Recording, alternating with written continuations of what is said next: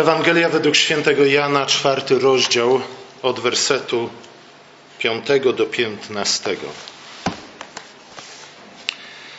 Zbliżał się do pewnego miasta w Samarii, zwanego Sychar, blisko pola, które Jakub dał swemu synowi Józefowi. A była tam studnia Jakuba.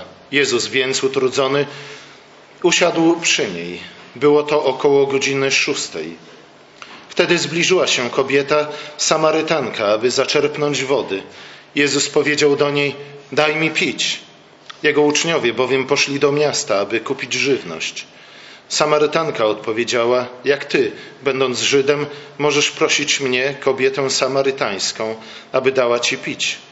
Żydzi bowiem nie utrzymują kontaktów z Samarytanami. Jezus jej o, oznajmił: Gdybyś znała dar Boga i wiedziała, kim jest ten, który do ciebie mówi, daj mi pić. Ty prosiłabyś go, a dałby ci wodę żywą. Odpowiedziała mu kobieta: Panie, nie masz czerpaka, a studnia jest głęboka. Skąd więc masz wodę żywą? Czy ty jesteś większy od naszego ojca Jakuba, który dał nam tę studnię? Sam z niej pił, a także jego synowie i trzody? Jezus oznajmił jej: Każdy, kto pije tę wodę, znów będzie pragnął. Kto zaś będzie pił wodę, którą ja mu dam, nigdy więcej nie będzie pragnął. Ale woda, którą mu dam, stanie się w nim źródłem wody, wytryskującej ku życiu wiecznemu.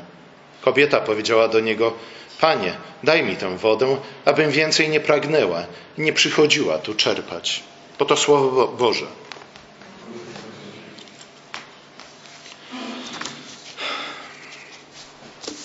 Woda. Na początku Ewangelii Jana wszędzie jest woda. Nie wiem, czy zwróciliście uwagę na to. Na początku są wody chrztu, potem woda zostaje zamieniona w wino, potem następuje oczyszczenie świątyni, co też powinno kojarzyć nam się z wodą ze względu na to, że woda służyła między innymi do ceremoniału oczyszczenia. Następnie Jezus zaczyna chrzcić, nie on sam, ale jego uczniowie. I chrzci nawet więcej niż chrzcił Jan Chrzciciel i to niepokoi faryzeuszów. Dlatego Jezus udaje się, opuszcza Jerozolimę i udaje się z powrotem do Galilei, ale po drodze zatrzymuje się właśnie w Samarii, przy studni i rozmawia o wodzie. Jezus jest utrudzony drogą, siada przy studni w samo południe, to jest właśnie ta szósta godzina, o której czytamy, i prosi o wodę. Ta scena powinna się z czymś nam kojarzyć. W południe Chrystus, gdy cierpiał na krzyżu, zawołał pragnę i wtedy dano mu ocet do picia. Gdy skosztował, powiedział dokonało się i skonał. A kiedy po śmierci przebito mu bok, z tego boku wypłynęła woda i krew. Może przypadek, może nie ale pomyślcie nad tym. Samarytanka jednak nie daje Jezusowi wody, kiedy on mówi pragnę. Najpierw wyraża zdziwienie, że Jezus, będąc Żydem, w ogóle rozmawia z nią, z Samarytanką. Już nie mówiąc o tym, że to była samarytańska kobieta. Samarytanie i Żydzi nie za bardzo się znosili. To trochę tak jak, wybaczcie, Izraelczycy i Palestyńczycy w dzisiejszych czasach. Może nie aż tak, ale podobnie.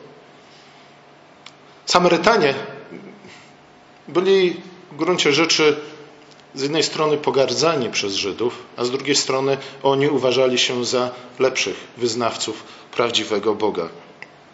Samarytanie to był naród zmieszany spośród etnicznych Żydów, którzy pozostali w północnym królestwie po najeździe asyryjskim, po tym jak północne królestwo upadło i większość jego mieszkańców została wysiedlona, a na ich, na ich miejsce zostali nasiedleni mieszkańcy z innych okolic czy z innych regionów Imperium Asyryjskiego.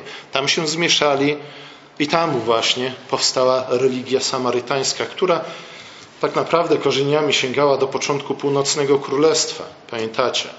Król Jeroboam zakłada dwa nowe ośrodki kultu, ośrodki, które odwołują się do kultu Złotego Cielca na pustyni. Ta religia Samarytan tak naprawdę odwoływała się do obietnic Abrahamowych, odwoływała się między innymi do patriarchy Jakuba, o którym w tej historii słuchamy. Ale nie wychodziła za bardzo poza pięcioksiąg mojżeszowy. Tak więc Samarytanka jest zdziwiona, że Jezus w ogóle rozmawia z nią, mężczyzna z kobietą, na sam, y, na, w odosobnieniu, a z drugiej strony on, Żyd, z Samarytanką. Dla Jezusa jednak najwyraźniej nie jest to problemem. Dlaczego? Ponieważ On przyszedł do wszystkich. Nie tylko do Żydów, ale także do Samarytan, a później do Pogan. Podobną sekwencję później znajdziemy w dziejach apostolskich. Dokładnie w ten sposób apostołowie już namaszczeni Duchem Świętym penetrują, zaczynają penetrować cały świat. Jezus odpowiada Samarytance na jej zdziwienie, że gdyby wiedziała, z kim rozmawia, to by prosiła go o wodę żywą. Ale kobieta nie rozumie tych słów, ze względu na to, że woda żywa może oznaczać, przynajmniej w języku, w jakim rozmawiali, prawdopodobnie w aramejskim, po prostu wodę bieżącą, wodę płynącą. Woda żywa to woda płynąca w potoku, czy też w rzece, albo wytryskująca ze źródła. Samarytanka nie rozumie, o czym Jezus mówi i dlatego pyta go, ale czym nabierzesz tej wody z tej studni? Studnia ponoć była bardzo głęboka i była zasilana podziemnymi źródłami. Ale mówi, jak, jak zaczerpiesz tej wody. Przed chwilą ty mnie prosiłeś o wodę, a teraz ty mówisz, że mi dasz, nie masz czym zaczerpnąć tej wody. A poza tym dodaje, przecież nie jesteś większy od patriarchy Jakuba, który dał nam tę studnię. Studnię, którą dał nie tylko nam, ale naszym trzodom. Dzięki tej studni jesteśmy w stanie żyć w tym zakonku świata. Samarytanka, podobnie jak wcześniej, Nikodem,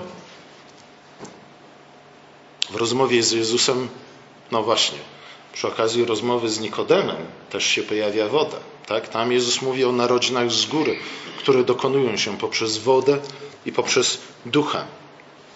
Ale Samarytanka, podobnie jak Nikodem, nie za bardzo rozumie, o czym Jezus mówi.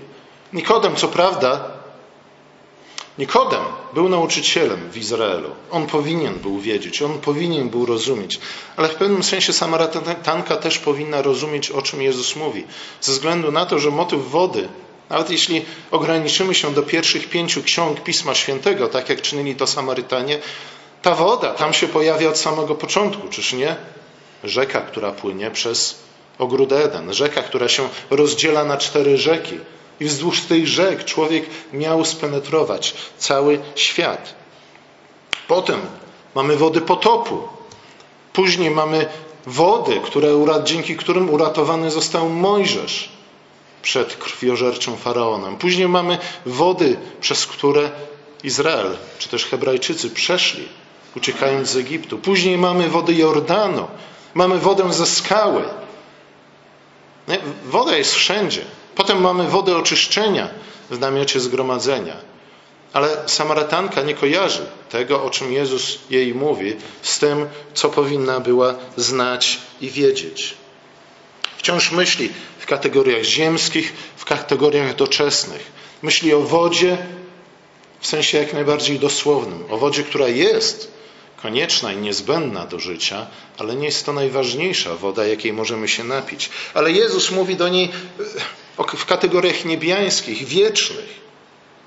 W pewnym sensie moglibyśmy napomnieć Jezusa za to, że miesza Samarytance trochę w głowie. Zamiast mówić wprost do niej, mówi w sposób nie do końca chyba przystępny dla niej. Ale może właśnie ta dwuznaczność słów Jezusa była potrzebna dla Samarytanki. No czasami jest tak, że kiedy wydaje nam się, że wszystko rozumiemy, to już w ogóle nad tym się nie zastanawiamy. Nie? Ale kiedy wydaje nam się, że czegoś nie rozumiemy, to może być zachętą dla nas do tego, abyśmy zaczęli się nad tym zastanawiać, nie? o co jemu tak naprawdę chodzi. Pewnie zauważyliście, że bardzo często stosujemy tę technikę na kazaniach. Nie? Nie chcemy, żebyście wszystkiego zrozumieli. Chcemy, żebyście wyszli z tego miejsca zdziwieni, skonfundowani, po to, abyście się zaczęli zastanawiać, ale o czym on tak naprawdę mówił? Po to, żebyście być może wrócili do Biblii, przeczytali ją jeszcze raz i powiedzieli: A, a może jednak Coś było w tym, co mówił. W każdym razie Jezus próbuje zaintrygować Samarytankę i skierować jej myśli na dary, których ona potrzebuje, a których sobie nie uświadamia. No i słuchajcie, w Piśmie Świętym to tak funkcjonuje. Wszystkie tak naprawdę dary materialne, fizyczne, które Bóg nam daje, to są Jego dobre dary, z których powinniśmy korzystać z, z wdzięcznością.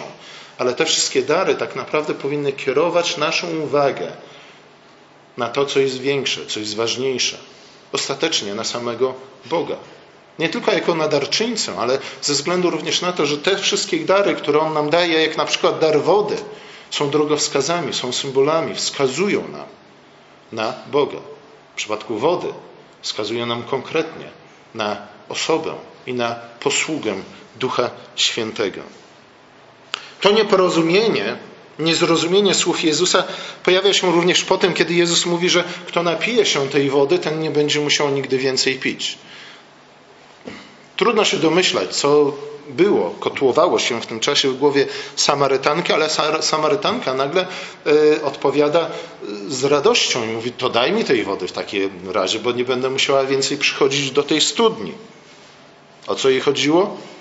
Ona jest jeszcze bardziej dwuznaczna niż Jezus. Ale wtedy, wtedy Jezus jakby zmienia temat rozmowy i zaczyna rozmawiać z nią na temat jego życia małżeńskiego. Tego fragmentu nie przeczytaliśmy, ale chyba należy do niego nawiązać. I okazuje się, że ta kobieta miała pięciu mężów. A szósty, z którym teraz żyje, tak naprawdę nie jest jej mężem. To prawda, że teoretycznie nie było nic złego w tym, żeby kobieta miała pięciu mężów jednego po drugim. Nie? Ale z drugiej strony to była jednak dziwna sytuacja trochę. To była dziwna sytuacja. Bardzo rzadko się y, zdarzała. Pytanie też, w jaki sposób utraciła swoich wcześniejszych pięciu mężów, a koniec końców, dlaczego ten, z którym teraz żyje, nie jest tak naprawdę jej mężem.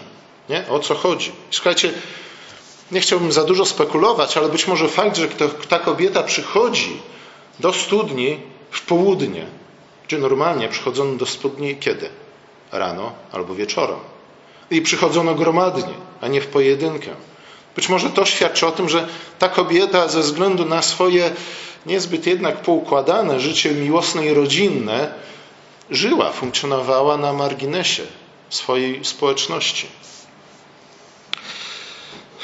Na te słowa Jezusa kobieta mówi: Widzę, że jesteś prorokiem. A potem zaczyna sama wypytywać o właściwy sposób oddawania, oddawania Bogu czci. Na tej górze czy na tamtej górze, w ten sposób czy w tamten sposób, po, po samarytańsku czy po żydowsku. Ale Jezus wtedy mówi do niej: Słuchaj, tak naprawdę zbliża się czas, kiedy te pytania przestaną być ważne, ze względu na to, że nastąpi fundamentalna zmiana w obrębie kultu, a będzie ona związana właśnie z darem Ducha Świętego, z obfitym wylaniem wody życia na Kościół, na nowy Izrael. Wtedy Samarytanka rozpoznaje w Jezusie Mesjasza. Mówi, widzę, że jesteś Mesjaszem i biegnie szybko do swojego miasta. Nie wstydzi się, nie boi się, Opowiada swoim sąsiadom o tym, kogo spotkała. I wtedy ci ludzie gromadnie przychodzą za nią do Jezusa, aby również oni mogli go posłuchać. W którym momencie Jezus dał tej kobiecie napić się wody żywej. Także ona sama stała się źródłem wody żywej. Być może właśnie wtedy, kiedy zaczął z nią rozmawiać o jej życiu osobistym, o jej byłych pięciu mężach, i o szóstym partnerze, jak to się ładnie dzisiaj mówi. Bóg jest duchem, czytamy, i jego czciciele powinni go czcić w duchu i w prawdzie. I słuchajcie, może właśnie ten moment, w którym ona przestała zaprzeczać, bronić się, był momentem jej nawrócenia. Samarytanka nie przeczy temu, co Jezus mówi o jej bujnym życiu miłosnym, małżeńskim, w którym całe życie szukała tego, czego koniec końców nie mogła znaleźć. Nie? Prawdopodobnie każdy kolejny związek był gorszy od poprzedniego. Tak bardzo albo była zdesperowana, albo rozczarowana, że szósty związek nawet nie był już małżeństwem.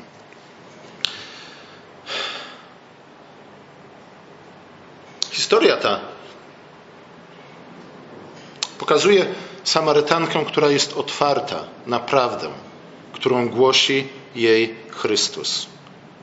Nie protestuje, nie tłumaczy się, nie szuka wymówek, nie mówi, a jak byłam małym dzieckiem, to tatą mnie bił, nie? I dlatego moje życie jest takie pogmatwane, nazwijmy to, nie? Albo, och, bardzo chciałem miłości, ale każdy mąż, którego sobie znalazłam, był po prostu złym człowiekiem. Nie? Nic, nic podobnego nie robi. Przyznaje się, nie walczy z prawdą na swój temat, nie walczy z prawdą o swoim życiu. Słuchajcie, to, taka pokorna postawa, zawsze jest pierwszym krokiem do wyzwolenia. Nie? Bo dopóki walczymy z prawdą na swój własny temat, na temat naszego życia, żyjemy w ciemności. Nie? nie chcemy pić ze źródła wody żywej.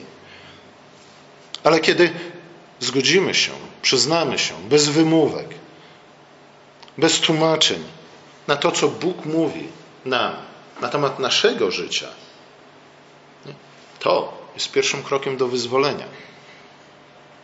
Jest otwarciem przed nami, otwiera przed nami całkiem nowe możliwości, nowe życie, nowe stworzenie, nowe narodziny. Historia ta niewątpliwie służy za ilustracją osobistego nawrócenia, spotkania Samarytanki, tej konkretnej kobiety z Jezusem. Mówię o kobiecie, która poniosła porażkę w pogoni za rzeczami, które w gruncie rzeczy są dobre same w sobie, ale jednak przyziemnymi rzeczami, za szczęściem codziennym, za radością stabilnego życia rodzinnego, ale jednak w tym wszystkim zapomniała o rzeczach ważniejszych, kluczowych, wiecznych, fundamentalnych. To jest częsty błąd, który popełniamy. Błąd, o którym mówił święty Augustyn, błąd, o którym pisał C.S. Lewis. Augustyn mówił właśnie, że zostaliśmy stworzeni. Bóg stworzył nas jako skierowanych ku sobie. I niespokojne jest serce nasze, dopóki w Tobie nie spocznie. Nie? To jest akapit otwierający jego wyznania. Augustyn też mówi, że pragnienie jest tak naprawdę skarbnicą serca. Zostajemy zaspokojeni, kiedy pogłębiamy nasze pragnienie tak bardzo, jak to możliwe. Ale co to znaczy pogłębiać nasze pragnienie tak bardzo, jak to jest możliwe? C.S. Lewis mówi o tym. Mówi, że słuchajcie, być może największy błąd, jaki popełniamy w życiu, jest, polega na tym, że nie pragniemy, nie pożądamy wystarczająco mocno, że zadowalamy się małymi rzeczami, zadowalamy się tym, co nie jest w stanie zaspokoić naszych pragnień, najgłębszych pragnień, naszych najgłębszych rządz. Nie rozpoznajemy w tych pragnieniach, tych małych pragnieniach, pragnieniu wody i chleba, w pragnieniu miłości, w pragnieniu przyjaciół, w pragnieniu stabilności, nie rozpoznajemy w tym wszystkim tak naprawdę pragnienia Boga, który jako jedyny jest w stanie zaspokoić te nasze pragnienia. Zaspokajamy się tymi małymi pragnieniami, a może próbujemy je zaspokoić, ale nie jesteśmy w stanie. Ze względu na to, że tak naprawdę nigdy w ich zaspokojeniu nie mieliśmy znaleźć prawdziwego nasycenia, prawdziwego zaspokojenia naszego pragnienia, bo pragnąc wody, pragnąc chleba, pragnąć bliskości, pragnąć przyjaźni i miłości, tak naprawdę pragniemy Boga. Boga w Trójcy Jedynego. Boga, który jest tą odwieczną komunią, wspólnotą wiecznej radości i wzajemnej chwały.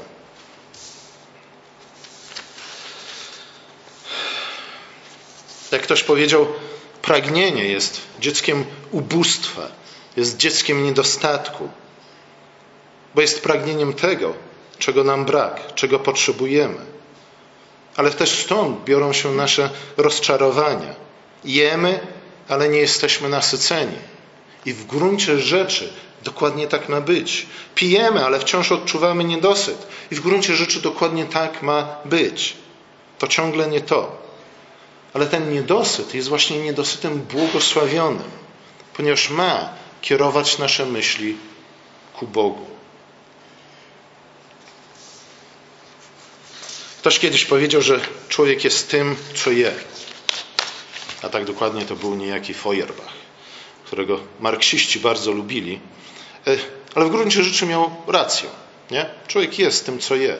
Jeśli karmimy się tylko wodą i chlebem, wtedy jesteśmy tylko i wyłącznie, albo co najwyżej, homo sapiens. Nie? Ale jeśli karmimy się Chrystusem, jeśli pijemy tę wodę, którą On nam daje, to stajemy się tym, co spożywamy. Ale póki co, to stajemy się tym, czego pragniemy. Jeśli pragniemy Boga, stajemy się podobnie do Niego.